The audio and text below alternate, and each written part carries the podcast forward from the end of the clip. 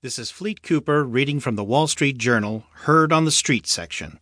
Starwood Deal Cash Bid May Not Be King by Miriam Gottfried. An all cash offer from a company that doesn't compete against its target seems about as risk free as deals come. But the latest bid for Starwood Hotels and Resorts Worldwide from Anbang Insurance Group may have some hidden pitfalls for investors. Starwood's board said Monday that